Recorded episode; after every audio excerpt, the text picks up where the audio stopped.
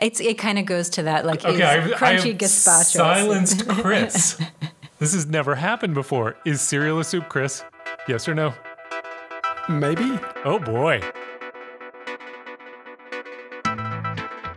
Welcome once again to Free Associations from the Boston University School of Public Health, the Public Health and Medical Journal Club podcast for anyone who is as confused by the latest health study as I am by 24-hour cookie establishments. Do you guys do you guys go to these places? I don't, but I'd like to. I I don't understand. Did, Chris is handing me cookies. Did they come from a 24-hour cookie establishment?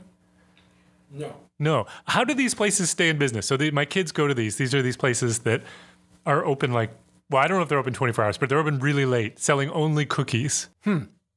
Well, if you put it next to a marijuana dispensary, I bet it would be a what great I was going to business say, model. but I didn't want to implicate your children. That that is Next to um, r- ice cream and pizza restaurant. That is that is a new development though. the marijuana dispensaries. So the the the cookie places have been around for a long time. Anyway, I've never understood how they stay in business selling only cookies at three in the morning. But anyway, I am Matt Fox from the Departments of Epidemiology and Global Health at the Boston University School of Public Health, and I am joined once again by Dr. Christopher Gill from the Department of Global Health. Welcome, Chris. Hi, Matt. And I am also joined by Dr. Jessica Leibler from the Department of Environmental Health. Welcome, Jess. Thank you. Hi, Matt and Chris. And as a reminder, if you could head on over to the Population Health Exchange website at www.pophealthex.org, that's BU's hub for lifelong learning. You'll find lots of interesting stuff there. And I think Nick is auctioning off his uh, doodles there. Is that right, Nick? Are you auctioning art? He says yes. No, he's not. and also head over to your uh, favorite podcast app where you can give us a five star rating or four star rating or nothing below that really right we don't we don't want it we, we want It's it's capped. we- We've capped it. The, the the scale goes from four to Four to four to five, so you can you can choose either one. But that helps other people find the show. So let's get into the show. So today in our first segment, which is our journal club segment, we're going to look at a study on the impact of early convalescent plasma in COVID treatment. So we have looked at convalescent plasma before. So this is a return to all things convalescent plasma. And then in the second part of our podcast, which is our deep dive, we're going to talk about a paper or a, a news story on on uh, increasing gun violence research in the United States. And then finally, in our amazing and amusing, we will get into the things that make us laugh out loud. Or Chris will tell us about Gordon Lightfoot. Maybe Yeah. you got any Or Gordon, the Mellotron. Gordon updates? Yeah, I was going to go see him in concert this month, and they canceled his tour and reschedule it for the summer, which makes me think that Gordon, who's probably getting on in age, might have uh, suffered an event of some sort. I hope not. I hope not. I like his music. I hope not. Well, with that happy news, let's get into segment one. So, we're going to talk about an article, as I said, that looked at a treatment for COVID that was published in the New England Journal of Medicine, and it was entitled Early Convalescent Plasma for High Risk Outpatients with COVID 19 by first author Dr. Frederick Korley of the University of Michigan at Ann Arbor. Some headlines on this one Convalescent plasma did not stop COVID 19 progression, shows NIH trial results, says MSN. Yahoo Finance says, Does convalescent plasma therapy help in COVID 19 recovery? NIH study says it does not. And USNews.com says survivors' plasma won't help fight COVID in patients with early symptoms. So that'll give you the flavor for what they found in this study. But Jess, can you walk us through this study? Sure, and that's a big spoiler right at the beginning. It's interesting in reading this paper, convalescent plasma is a phrase that is now in the popular lexicon in a way it obviously wasn't pre-pandemic, but there's something kind of nice about that. You know, Agreed. monoclonal antibodies, like, the, you know, these just roll off the tongue. Absolutely. um, right now in a Herd way immunity. Right, you know, that we have to give some, you know, some props to the pandemic for introducing everyone to some of our favorite biomedical and epi terms. In any event, so this was an interesting paper. As Matt was prefacing, the question here, the core research question was Does treatment with convalescent plasma improve outcomes among less severe COVID patients? So there has been some research to suggest that in high risk, acutely ill COVID patients, especially older COVID patients, convalescent plasma did have a beneficial effect in reducing severity and reducing risk of death. But the question here that these investigators were asking was slightly different. Would it work among people who were seen in the emergency department for COVID, but then received outpatient follow up treatment? So were determined not to be acutely or severely ill. So, convalescent plasma, as we all recall, is when antibodies are harvested from people who have recovered from COVID and infused in a different person, almost as an antibody transplant, as an effect to try to improve the immune response to someone who likewise has the same, the same disease. So, and it has worked successfully in other diseases. And so, this is a question that I will ask, or we could ask Chris later on, kind of why, if it does not work in this study, as Matt suggested, why does it work sometimes and not other times? So, this is kind of the, the core question here.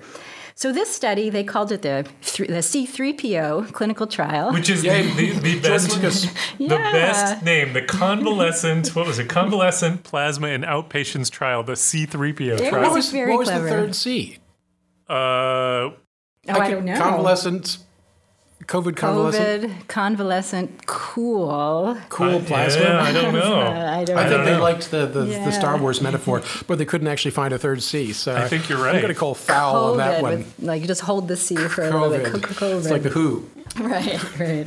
So the 3CPO clinical trial, coolly named, phase 3 trial was single blind. This was a multi-center trial with patients as I said who were admitted to the emergency department but were determined to be stable for outpatient care. And these patients were randomized to either receive an IV of convalescent plasma with a high titer of antibodies to SARS-CoV-2 or a placebo. And I thought it was actually clever in this paper they described the placebo in great detail to show that the color of it and the substance of it and the packaging was going to match what the convalescent plasma IV looked like. And so these were IVs that the patients received. Their primary outcome was COVID disease progression within 15 days after ED admission, as measured by a few factors hospital admission for any reason within this 15 days post COVID, seeking emergency or urgent care, or death without hospitalization. They also looked at a series of secondary outcomes, including progression to most severe states using two separate scales of COVID disease progression. So, kind of progression to these worst case COVID outcomes. Also, the number of hospital free days after hospitalization or death from any cause. And the participants in this study completed emails and telephone calls about their symptoms every other day during the study period, and chart reviews were done on day 15 and day 30 after diagnosis. Patients who had confirmed COVID were recruited into the study where they had an onset of symptoms within seven days before enrollment. They were 50 years or older, had at least one high risk factor for COVID severity, under the expectation that the investigators would expect to see at least some disease progression in this group, enough to analyze. And so, in terms of looking at what they did with this group, they had a total of 511 people enrolled in the trial 257 in the plasma group, 254 in the placebo group. These were matched kind of mostly one to one across 21 states and 48 medical centers. 30%, in terms of the, the, the, big reveal, 30% of the patients in the plasma group had disease progression, and 31.9% of participants in the placebo group had disease progression. So they did not see a difference between their treatment group and the placebo group as it related to their core outcome of disease progression within 15 days after COVID diagnosis. Likewise, the outcomes re- regarding severity, these were the secondary outcomes, were basically the same in both groups. And so, and there was no association also between antibody titer in the plasma and disease progression in the participants. Interesting as well. So, their core conclusion was that convalescent plasma did not work very well in preventing disease progression among these patients with less severe COVID who were seen in the emergency department.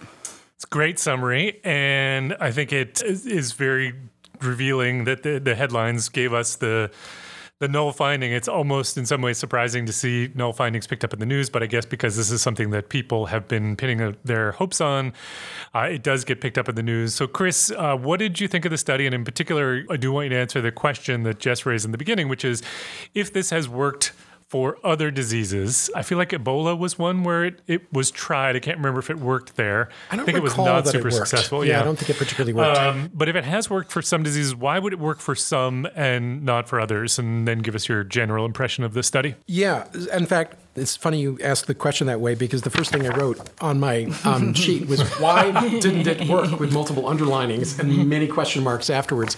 Because it, it feels like it, it, it should work, mm. right? That is to say that if, you know, the, the, the convalescent antibodies are going to be include, you know, it's going to include a whole gamish different kinds of antibodies, but the ones we care about are the neutralizing antibodies. And so they focused on on that subset.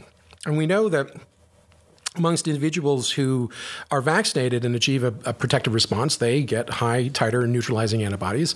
And we've shown that, say, for a monoclonal antibody, like you know the what is it, the red reg REGEN-COV, it's the the cocktail that Trump received called made by this company Regeneron. And I think mm-hmm. their trade name is REGEN-COV, with a hyphen. Anyway, that works really well, and it works through exactly the same mechanism as the mm. vaccines, right? Which is that they blocks the interaction between the spike protein and the ACE ACE2 receptor. So all of these are, are, in theory, using exactly the same mechanism. So why would one not work against the other?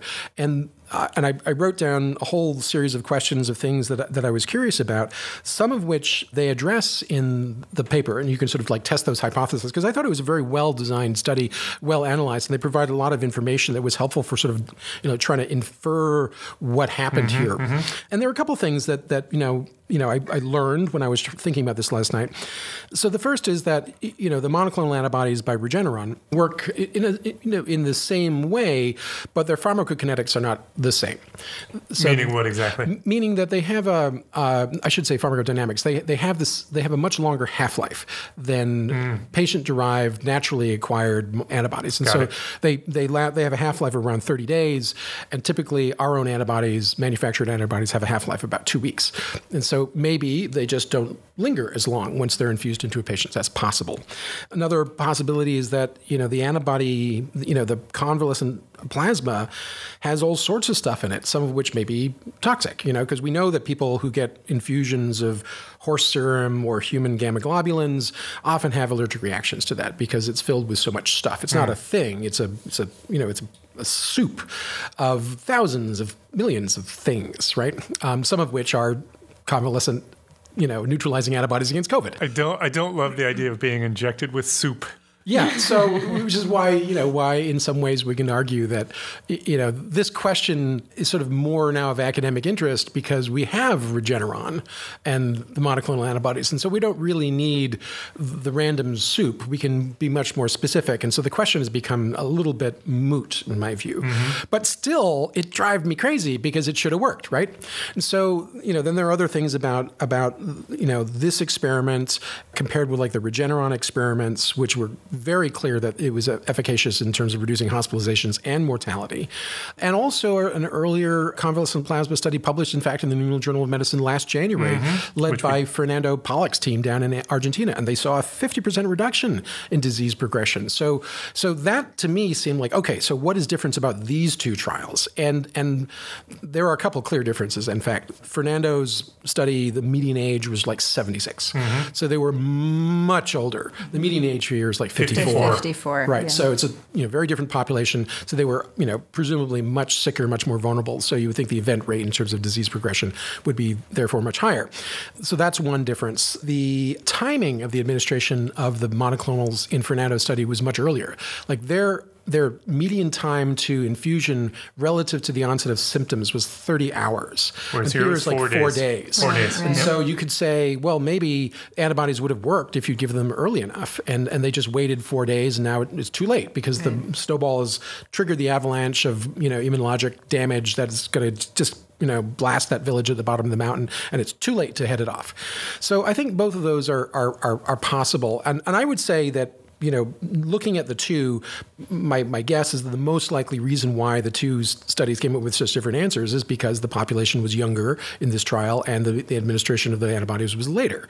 And that had they been older and sicker and, you know, given earlier, then I, because I, I'm inclined to actually believe that both studies are correct. Mm-hmm, mm-hmm, um, sure. And then the third factor, of course, that we have to recognize is that Fernando's study was, was done pre-Delta. Right. And they don't make any mention of which, you know, variants were present here. And so it could be that the antibody titers titers, you know, the antibodies work less well, you know, in in the face of the the more aggressive variant. I don't I don't know. It would have been nice actually if they'd provided those data because they did do a, a PCR on every individual, so they could have in theory genotyped those. Mm-hmm. Right, right. But anyway, you know, those are sort of my, my my theories and reactions to this. So you, I think you, the point you raised there gets to one of the things that I think we don't spend enough time thinking about in epidemiology, which is that trials ask very specific questions, even in cases where we often don't realize the specificity of the question that we're asking. And here it's a, it's a very specific question, and the question could be varied and you could get a different answer. When it comes to observational studies, we often ask far less precise questions. People want to know things like is, you know, is eating a lot of red meat bad for me?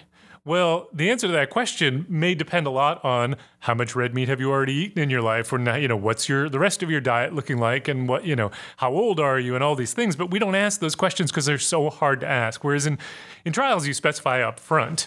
And here, as you point out, you know, it, it may matter a lot how old you are, how sick you are, how long since you've had the symptoms, all kinds of things that might affect whether or not these kinds of treatments are in fact effective. Jess, what about you? What what stuck out for you in this one? Yeah, I mean, I, I also I agreed this was a well done study, and what I came to in the lack of um, kind of sophisticated biological understanding was thinking of the timing, kind of thinking of the timing as it related to Delta. And so this study, I think, took place. It was maybe April through February. Let me see of 2020. August. So August 2020 through February 2021. And so that was, and this was in the United States, and so that was at a time where we were seeing this early emergence of Delta.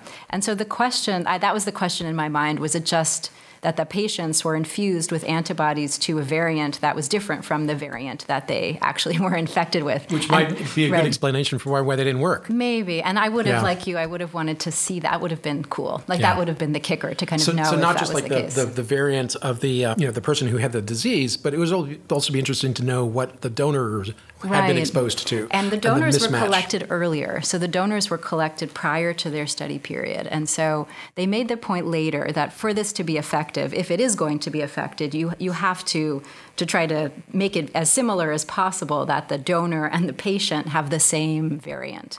So yes, and so it was unclear that that happened here. But that was interesting to me. So both of you have hinted at this, but this was a really complicated trial. I mean, this mm-hmm. was not easy Right. To pull off. So as you said, they did this in 48 hospital emergency departments in 21 states. So a highly disseminated study. I mean, on average, you'd, you'd guess there are about 10 patients per site. The study had three planned interim analyses. So at 33%, 50%, and 75% of, of patients completing follow up. They did not reach their targeted sample size because they stopped early at one of the interim analyses for futility. They used a Bayesian framework to analyze the results, which I have to admit I, I didn't totally get because they used a non informative prior, but anyway, that's not important. But they had to get FDA approval for an investigational new drug. They had to have an independent safety monitor reviewing and adjudicating all severe adverse events, and NHLBI appointed an independent data and safety monitoring board. So this was this was a, a bear of a study, and yet they they clearly did pull it off. But it does, you know, whenever studies get that complex, you you wonder if there is room for for error, and if there were. You know, if there were a, a small signal in here, whether it might not be missed just due to the the complexities. I don't know. Did did any of that stand out to you all as as you know a possible explanation for what's going on? Yeah, I mean, to the extent that when one looks at their figure two, which is one of these, what do you call it, forest plots? Forest plot, basically, but it's more of a a forest plot demonstrating stratified analyses, analyses. and the efficacy across different groups. I mean, it, it, it's you know it's true that not a single one of these achieves statistical significance. But if you look at the point estimates for every one of these these stratifications, they almost all land slightly to the right, implying you know that there was a suggestion of benefit. So Small it- benefit. it- very very small benefit. So you know, but you you would look at this and you'd say, well. You know, we're concluding that it has no efficacy, and, and maybe the reasons why are, are simply due to timing and, and the sickness of the patients. But it, it is also that there could be, you know, had this study been much larger, perhaps we would see that, in fact, there you could detect a benefit at some point within So- within within sub some subgroups maybe yeah, Yeah. I, I, I didn't love the this analysis because they, they didn't even reach their primary targeted sample size and now you're doing stratified analysis. Yeah. Like the, the the idea that you're going to find anything there, I, I think is is fairly absurd. On the other hand, like Optimistic. we have we have few we have few opportunities to get data like this, so I, I don't fault them for doing it. I mean, it certainly is useful. It's just it's not particularly conclusive. But anyway, other other points, Jess, that that you wanted to raise. I was interested, and Matt would be interested in your thoughts on this in particular, kind of in the how often studies are halted early because the findings are kind of overwhelmingly conclusive in one direction to the extent that they decide it's no longer there's no longer that equipoise balance of being able to provide the treatment to a group of people and it's interesting to me because I feel like again I don't read a t- like I don't read a ton of articles in the medical literature, and so the idea that a result would be, especially in the context of a COVID study where this is a talked about topic, that it would be terminated early, you know, reflects a strong, a strong signal Yeah. a strong signal in their primary analysis. And so I was wondering if either of you had any thoughts on how often that happens. Like, do we view this as something that this happens all the time, or this is something that we kind of should take note of? I see. I see. I, I wouldn't say it's common, but I definitely see studies being stopped early, but usually not for futility. It seems like the ones that I read are, are stopped early because there's a an early signal, mm-hmm. and then it becomes there's no equipoise to withhold the treatment Right. from the placebo group. But I, I I don't know that I've seen very many studies stopped for futility. Chris, have you? Not not too many, no. No. I, mean, I do recall. I think wasn't one of those HIV uh, prevention studies in Africa that that you based your 702 course about about STD prevention as prevention of HIV. I think one of those was stopped for futility. Definitely possible, But, yeah. I, you know, I could be making that up. Yeah, but, Yeah. but still, the fact that we can't, we're not coming across a lot of them, and you know, when we when we pull these studies, at least uh, as I do, I pull them that are interesting based on the title. I never look at what the finding is because I don't want to be influenced by that. And so the fact that we haven't come, this is the first one we've come across in the time we've been doing this, suggests to me it's not that common. Yeah, you know, there was a, there was a, a, recent clinical development program that was stopped because of futility, which was the CureVac mRNA vaccine, which was to be the third of the mRNA vaccines licensed, and they pulled their file from FDA about two weeks ago um, because it was it was clear that there was no, you know. There was no scenario where their vaccine was going to was going to meet the the efficacy endpoints required by FDA. Interesting, and and they was it a very different kind of vaccine? Well, that is the the, the million the, the three hundred million dollar question. Uh, I, I'm not going to quote my source on that, but but I, apparently the, the trial was really expensive. There, I mean, of course, that doesn't surprise me. So and and you know I've I've heard a number of different explanations for why it didn't work, such as you know Delta, but it's you know we we have I had thought of, of the mRNA vaccines as sort of like, like interchangeable as a class because Pfizer and Moderna I behave so too, yeah. similarly. But I, I guess what the CureVac study is is or the CureVac experience is telling us is that that is not necessarily true. Uh-huh. That there there are other things going on here. Some have said, for example, that oh, it's all about the dose. Like Moderna has a higher dose than than Pfizer, and that is true. But mm, you know, from what I've seen in other clinical trials of different vaccines, the dose is, tends to be not that important a factor. That it's you know usually we're giving a maximum dose anyway, and so we're kind of asymptotic in terms of the immune response. And so it's more likely that there are other things about the vaccine composition that we take for granted, but could be really important. For example, the you know the vaccine, the mRNA strands in the in the vaccines have to be constructed very deliberately because the you know mRNA by itself is a reactogenic molecule and, and had, will trigger lots of side effects. And so this is the, this, is the seminal discovery of Katalin Karikó, who found that different species, different sources of mRNA were more more or less likely to trigger a, a nasty side effect in the recipient. And and she was later on able to track that down to the substitution of certain nucleotides hmm. in the RNA sequence that gave the same information but were less reactogenic and basically labeled this strand as being host origin, human origin, as opposed to bacterial origin, and that changed the reactogenicity profile. And then certain, you know, extra, you know, n- nucleic acid modifications did the same thing that would make it less reactive. So that means that the companies, when they're devising these vaccines, have to make decisions about what, ex- how exactly they're going to write this modified string of mRNA, and that's mm-hmm. going to be proprietary and therefore almost certainly different between the three companies. Mm-hmm. So that's point number one. Point number two is that th- those modifications are going to change the hydrogen bonding characteristics of the mRNA.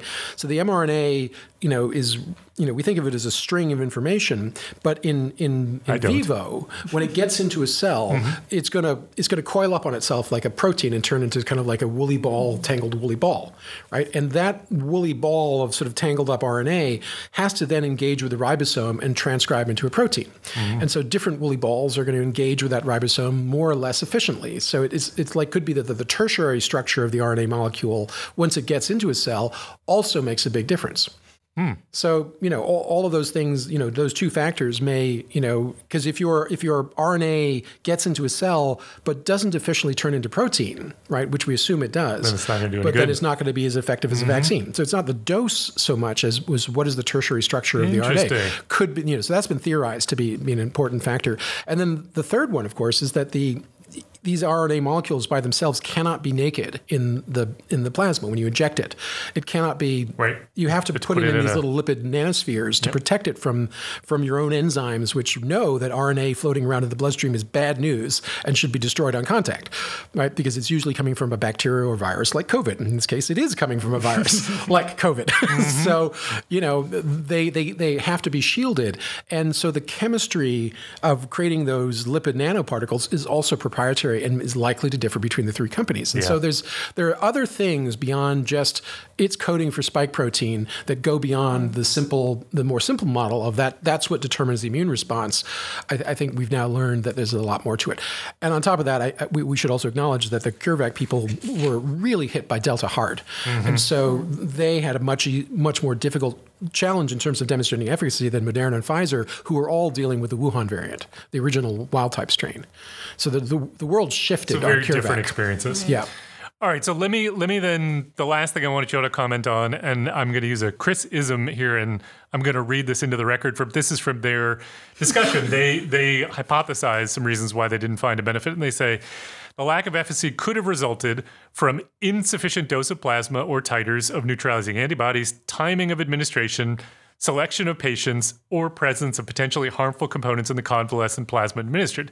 Did we cover all of those? Did were those all in the list of things we hypothesized? Well, the the toxic components. Yeah. There's some evidence of it because there was a higher rate of mortality.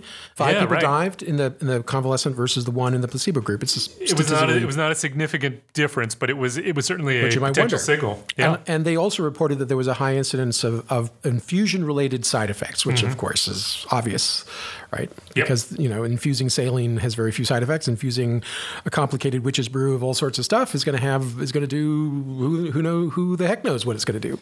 So you know maybe added toxicity compensates for clinical protection. That yep. There's there's a you know two forces countering each other. And and then lastly, because the primary outcome was not adjudicated, some treatment failures may have resulted from conditions other than the progression of COVID nineteen. I mean, th- that seems to be possible, but it doesn't seem to be likely to be an explanation for the differences. I agree. Yeah, no, I agree. Yeah, I think case mix and patient selection and timing probably explain a lot of this. I do too. All right. Well, we're going to move on then. But before we do, Chris, since you raised this issue of soup, I have to ask you a question that's being debated in my household right now. Chicken soup versus lentils. Is cereal a soup? Jess, what no. do you think? Why not? Because it's crunchy. But it's it's floating it's true. material in, in a, a, brothy like, substance. It's it kind of goes to that like okay, I've, crunchy I gazpacho. Silenced Chris. this has never happened before. Is cereal a soup, Chris? Yes or no? Maybe. Oh boy, Nick. Yes or no? What other soup comes from just putting two different things together and then it's a soup? No, you have to like cook it. Nick, okay, Nick says because it's just two things put together, it's not a soup. There's no cooking. Well, gazpacho isn't cooked. What about is stone it? soup? It is cooked. Water and rocks. There you go, stone soup. There you go. I'm going to say it is a soup. I'm saying it is a soup. With carrots and onions and potatoes and Brussels sprouts and right. chicken broth and, you know. All right. but that's just after this. You've made the soup. You're just flavoring it now. Okay. Well, uh, we're getting to the, the important questions here, thankfully. All right. So let's move on to segment two, where we are going to talk about an article that was it was a news story in JAMA entitled "Gun Violence Researchers Are Making Up for 20 Years of Lost Time" by Alicia Ault, and you know this is I mean it was just a, basically a news story talking about the increase in funding that is being allocated to gun violence here in the United States, where we have a huge problem with gun violence, both suicide and people shooting other people. So, in the United States, funding for gun violence research has been mainly non existent since 1996 when the US Congress passed the Dickey Amendment, which prohibited the CDC from using any injury prevention funding to advocate or promote gun control. Now, they don't talk about this in the article, but the amendment doesn't say you can't use funds for gun violence research. It just says you can't use it for advocacy purposes, but it created such a chilling effect that CDC didn't use funding for this. Interestingly enough, one of the people who was very opposed to the Dickey Amendment after it passed and and wanted to work towards getting it repealed was Dickey himself, Right. Who then, once he saw the implications, was uh, Horrified by what he displeased. had done. So anyway, things have changed in the United States, and now in 2019, the Congress has authorized 25 million dollars in spending on gun violence research to be Not a lot of money. So this is okay. So let's get into it because this is the question. I mean, great, we're moving in the right direction, but is 20? What? What? I mean, 25 million dollars kind of sounds like a big number when you're outside of of public health, but when you actually think about what you could use 25 million dollars for, It Doesn't go that far in research. it, it really doesn't. Or, or, or a couple R1s and some R21s. And yeah, I mean, a couple of you could do a, a a handful of studies. So, are we? I mean, is this something that we should be applauding, or is this really just sort of a a tiny step in in the right direction? I mean, it's a glass half empty, half full, isn't it? I mean, it's better than no millions of dollars, but it's it's still like kind of chump change, you know? I, this is my It's, feeling. the, it's not really taking it very seriously yet. This is my feeling. Right. Jess, what yeah, about you? no, I, I feel like so. If I were a junior investigator and trying to decide if I was going to be, if you have X amount of time to be writing R1 proposals, like do you choose this field or no? I feel like I would still choose no. That there doesn't seem to be a steady enough stream of research to say I'm going to really commit the amount of time it takes to write grant proposals in this space, given the amount of funding. You know, so it, it's there are some people who have been working in this space either through private funds or through you know kind of non-public resources largely and then those people can kind of jump into this small-ish bucket it's great the money is there but i think part of the challenge here is kind of really inspiring a generation of researchers to look at gun violence as a public health issue and i'm not sure this is this is doing that right at this moment I think that's exactly right. So one of the quotes in here that I thought was so telling was Megan Ranney uh, at Brown says the presence of funding legitimates gun violence research as an area of focus and career path. And essentially, you know, the so the, the commitment of funding to a particular topic signals the priorities of the US government and their willingness to fund things going forward. So, if you want to build a robust research program dedicated towards gun violence prevention, then you have to commit a lot of money because y- y- people can't just start from from zero and suddenly be good at doing this research. You have to be able to make a transition or you have to grow new researchers who are interested in this topic. And so unless you signal to them that we're really serious about this hmm. topic and you can build a career doing this by putting a lot of money into it to be able to to to say we're taking it seriously, to tell people we're taking it seriously, it's not going to go anywhere. So I I was quite surprised. I, I I knew that this had happened, but I didn't realize how much money it was. Yeah, I, while, while, we- while the two of you were, were talking, I was quick, you know, scurrying uh, onto Google to look up uh, a, a factoid, which I had dimly remembered, uh, which provides an interesting contrast. So here's a here's a, a disease that causes some morbidity but no mortality that is very common uh, amongst the wealthier individuals in Connecticut, New York, and Massachusetts. Lyme disease. Lyme disease, which in the current 21 fiscal budget got $91 million. Yeah, mm-hmm. Okay, 40,000 people a year die of guns. Nobody dies of Lyme disease, and yet Lyme disease is out competing guns four to one. You know, there you go. I, It's like, where are our priorities here? and, and yeah, and and and I mean, I don't off the top of my head remember what the you know the budget of you know NIAID is the infectious disease budget, but it's it's big. it's it's massive, and so you know, twenty five million does sound like a big number if you're just sort of thinking about you know what I as an individual could do with twenty five million dollars. Wouldn't it be great? But as a as a pool of money to spur research to be able to deal with uh, an in, with seemingly intractable problem right now is really a pittance. I mean, the other thing that, that that struck me when I was reading this is, you know, we need interventions to to be able to to stem the tide of this problem. But we also need policy research. And we need to know what is effective at getting people, you know, moving the needle. And we, we, the laws in the, in the United States are so restrictive around gun control that it's it's almost hard to even envision a scenario where you'd have enough natural experiments to be able to do really good policy relevant gun research. I don't mean to imply there's none because there there is and it has been done, but we need we need more. I mean, we need mm-hmm. a, a whole program of policies to be able to figure out what we're going to do and we're just we're not doing it. It's better than nothing, but it's still like just shockingly, shamefully low. Yeah. Given the scale of the problem. I I couldn't agree more. Other other other thoughts, One Jess? of the things I thought was interesting about this article, at least, was talking about how if gun violence research is to become something that is apolitical and not just linked to gun control as a political issue, there needs to be an effort among researchers to bring in different stakeholders mm-hmm. in the in the debate. And that, you know, that topic in environmental health, we call it community-based participatory research, the idea of how do you bring in stakeholders from policymakers and local leaders and gun control activists and gun rights activists, and how do you kind of bring in this group to figure out what are the really important kind of core research questions in this research space that can become apolitical in a way that could maybe lead to a constant funding stream for this line of research. Because again, if I were a young person thinking about is this an area that I should enter, I would say maybe right now, maybe in 2019 there was $20 million, but maybe in five years from now there'll be zero dollars depending mm-hmm. on who's president. And so that doesn't feel safe enough for me as like a, an, an area to enter. But I think that idea of engaging the larger community to try to say, of people who are invested in these issues, what are the questions? How can we make it so this becomes kind of a more has a more standard place in public health that is more resistant to the political environment?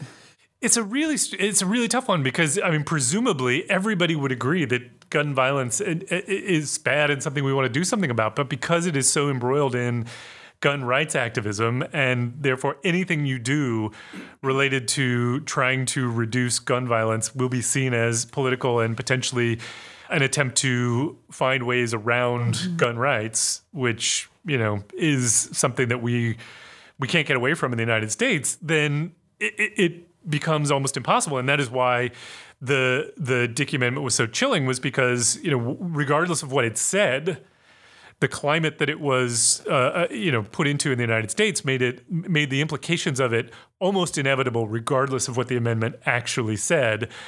And so we were going to end up in a place where there was there was nothing nothing more that was going to be done of benefit. Chris, other other well, I, I'm, I'm trying to find the, the first name of this scientist that they quote, whose last name is Betz, in the article. But th- there's a very interesting quote that she she uh, gives here she says, I feel even more of a responsibility to make it very clear that this is not about advocacy and is not about gun control. It's about answering the questions that really we all want answered and engaging these really important groups in the research. And I, I thought, you know, that, that was a very sensible comment that she made because she's she's really getting to the you know the, the crux of this issue, this this discourse, which is that you know how do we do gun research without making gun research all about gun advocacy? You know how do we depoliticize it and just treat it as a public health you know problem without making it a political problem? Uh, I'm not totally optimistic that we can at this point, but but that you know in, in order for the field to move ahead, we can't be in the situation where the 25 million dollars that is appropriate to do this research is a line item from Congress, as opposed to part of you know NIH's discretion discretionary budget to say these are the priorities that we are going to focus on, and Congress has no oversight over that other than the total number that NIH gets. It is like really unusual that they have specifically allocated $25 million to this project rather than just saying we, we repeal the Dickey Amendment and NIH, you're free to do what you think is the right thing to do. But they're not doing that, which means that these $25 million funds could be ephemeral, as you were saying. Mm-hmm. And they could, right, they could go away with the next. With the next Congress. The next Congress, the next president, who knows? I, I would agree. I, so I think we're all in agreement. This is this is uh, you know a, a, small step in the right direction, but it is not nearly what we need to be able to effectively deal with the massive problem we have yeah. in the United States. Yeah. All right. Well, that was a bit of a downer. So let's move on to our final segment, which is our amazing and amusing. And I'm going to go first because I got a I got a short one, but that just made me happy. It was a tweet, which somebody and I didn't copy the tweet. I just copied the text of the tweet. So I don't have the name of the person who put out the tweet, but I think it is Amy Belfi, Belf, Belfi, who tweeted out this list that they are putting together, which is a crowdsourced list of academic papers with song lyrics in the title. Oh. And so you can go on to the link and you can get the lyric, the song title, the artist, and then the link to the PubMed article. So a few, I'll give you a few examples. People have entitled papers Ground Control to Major Tom, Oops, I Did It Again, More Than a Feeling, The Times They Were a Changin'. Um, let's see. Um, getting to know you, feel the noise, pump up the jam. I get by with a little help from my friends, lost in the supermarket, might as well jump. All kinds of really good things that people have turned into titles for their papers. And I have That's awesome. so much respect for people who do that. I, I have to, th- this is one of my, I, my I dreams feel in the life. gears turning here. Yeah. Matt. I gotta- I gotta I see up- a future publication coming from from Fox at all. I, just so that I can go onto their list and add. Staying alive. add- oh, I like that. Oh, there must be one in here. Hold on. I don't. I don't see it on the list. It's our next clinical trial for next All right, Stay I am- Alive. I I, am- I, I was in a s- I was in a study like this as I, I was a, a graduate student, and we did a study. We called it the "Baby, Won't You Drive My Car" study, Oh, where wow. we drove cars. This was not my core dissertation project, but one of our lab members. We drove cars really close, dangerously close to chicken trucks Wait, what? In the Delmarva Peninsula, it, we're for industrial, like we're industrial chicken transmission. My whole thesis research was about industrial chickens, and we drove as close as we could behind these open air chicken transport vehicles with all kinds of air quality monitoring devices on the Oh, cars. wow, and what that an was experiment. The Baby, won't you drive my car? Study. What did you learn? Um, there's all kinds of disgusting stuff that comes off of a chicken truck, so stay back. Wow, wow, that is so cool. That Shout out like to I- Dr. Ellen Silbergeld, formerly at Johns Hopkins. But yes, this was. Um, How close did you have to get? we were pretty close. We were. I was in the back seat trying to man. I was not the driver. I think it would have scared me a little. But I was in the back seat trying to maintain some of the equipment. But we were pretty close, and the chicken truck drivers were onto it after a while, and so would pull over, and then we'd try to like act cool and get back on the road with them. But um, give yeah. me give me an example of how you tried to act cool. Like we would pull over too and pretend that like you know we were just fixing the radio or we had to make a phone call or something like that Wow. but um, All right, you yeah. need to go on and, I and should, add I that should make a one note to the and list. add us, right? Right. All right, Chris, what do you got? uh, wind farms. Wind farms. Yeah, I so Massachusetts has finally approved the construction of the wind farms off of Off um, the Cape Martha's Cod? Vineyard and Cape Martha's Cod. It's, a long, Yep. it's been a long time. Yeah, it's been a long time. It's 20 years, right? Forever, right? Yeah. That they've been talking about this. And so I, I ran across this article in Scientific American, which sort of talks about how you install wind turbines. And and we do not need to know how to do this. No, we don't. but um, I mean, unless we're going to do what it I in was here. So, I was so impressed with is is the size of these things. That they they look big because you see them when you're driving along Route Three heading to the Cape. Yep. But they're really, really, really, really big. Mm. These things are like super big, and and so it's like some some facts here that the the wind turbines that they're installing in Vineyard Sound, which are each going to generate 13 megawatts. They measure about 500 feet from the water line to the rotor, which is the point where the How many the- feet? 500 feet. 500 feet. They're 500 feet tall, and they go down 200 feet to the seabed. Yeah, that makes sense. And they are driven about 300 feet into the bedrock of the seabed. So the whole thing is actually taller than the John Hancock building Hmm. when you when you do it, and it, it all has to be assembled by these these huge boats, which are made in Denmark. And, and are brought over, but the thing is that there there's sort of legal issues around maritime law Mm-hmm. that they're not allowed to actually do like land at on the United States and pick up the stuff, and so they have to bring other boats to ferry all the materials out to these boats so they Oh, stay in international or not international waters, but they stay offshore, and then they and they construct these things, and they you know they do it in two ways. One is like a giant pile driver that sends this massive pylon, you know, 200 feet into the into the bedrock, and that's for the shallow water turbines. And then for the the ones that are deeper water, they have these tripod things, which are these giant, massive, like you know, pedestals that also go and drill themselves into the into, into the bedrock. And and to install these things the whole thing you know the boat that is carrying this can't be kind of bouncing around and bobbing in the waves. And so the boats themselves that install these these monsters drop down their own set of pylons. And so they actually create they, they touch down to the foot of the water 200 feet down Ooh. and then they raise themselves up hydraulically so they're no longer moving around in the water. They're actually out of the water held by their own pylons as they install the pylons and you know they're gonna they're gonna put up I don't know dozens, a hundred of these things. It's like it, it, the, the scale of this is, is kind of mind boggling. That's awesome. It's so awesome, yeah. Because each one of these turbines can provide electricity for about thirty thousand homes. So they they are they're going to generate a ton of electricity through this project. We we should get one of those boats. Oh, we should. they they make them in Denmark. How, how hard could it be to pilot one of those things, huh? Anyway, I thought I thought it was I Very thought it was cool. totally cool and, and fascinating. And I wish I'm thinking like, can I take my little boat out there and go and check them out, or would that be suicide? Probably suicide. Gonna say suicide, and I'm not gonna encourage that. All right, Jess, what do you got?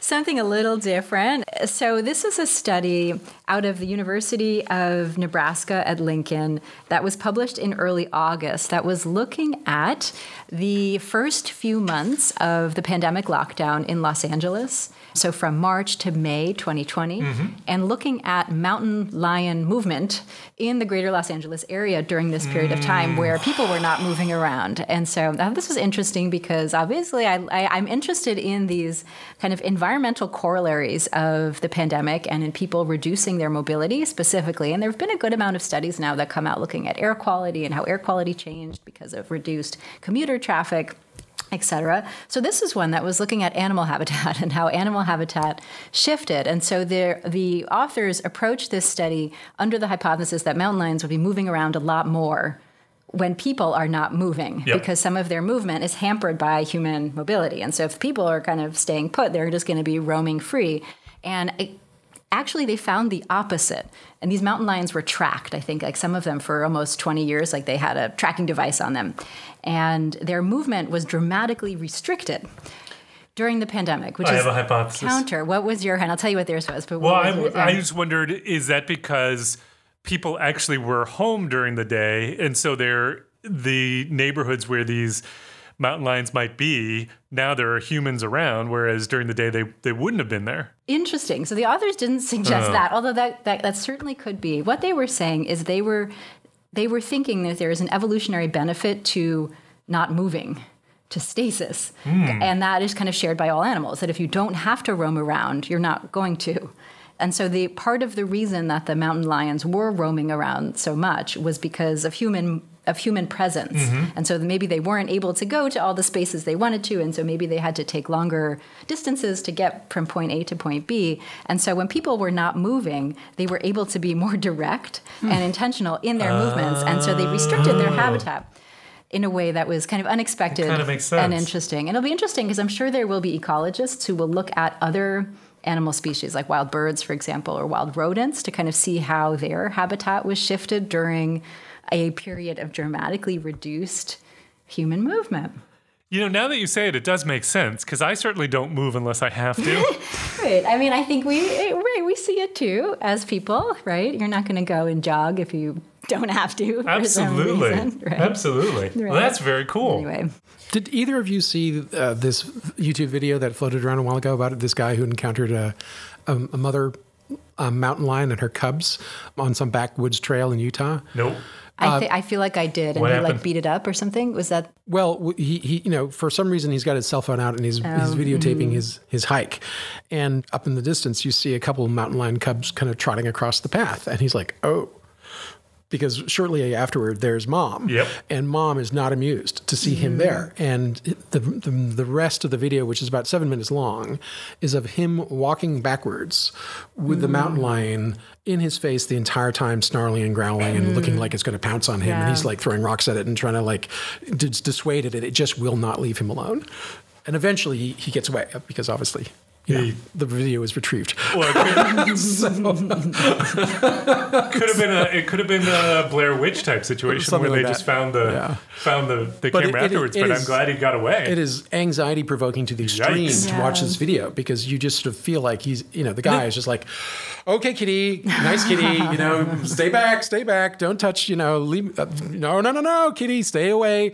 And eventually yelling and trying to raise his arms, which would momentarily dissuade it. And he was like, take a couple steps back and snarl. And he's just mm. like, oh, this is this. And you obviously cannot turn Right. and run for it because Right. that would be the end, instantly end the the end. that, the, the thing I do not, I absolutely do not get about these situations is if mm. that's me, first of all, I don't know what to do. But the one thing I'm not going to do is keep my Video- cell phone camera on. Right. I'm going to be very focused on staying alive. You might throw the cell phone at the, the mountain Exactly. lion to see to, if that will dissuade it. Exactly. I do, I've never I've never understood these people who videotape these harrowing situations and how they're not not that they do it, but how they manage to even think to do it. Yeah. It's bizarre to me. Anyway, that On is that note. the end of our program. If you've got any feedback on this or any other episode, or you want to suggest a study or a topic for us to take on, you can tweet us at, at PopHealthyX, or you can tweet me at, at Prof Matt Fox, or Don at, at DThea1, or Chris at ID.Gill, or you can find us on the Population Health Exchange website at www.pophealthyx.org. So we want to thank Leslie Talali, an assistant dean of lifelong learning at the BU School of Public Health, for supporting the podcast, and Nick Guler for sound editing and soup adjudication. Thanks for joining us. We hope you enjoyed it, and we hope you will download our next episode.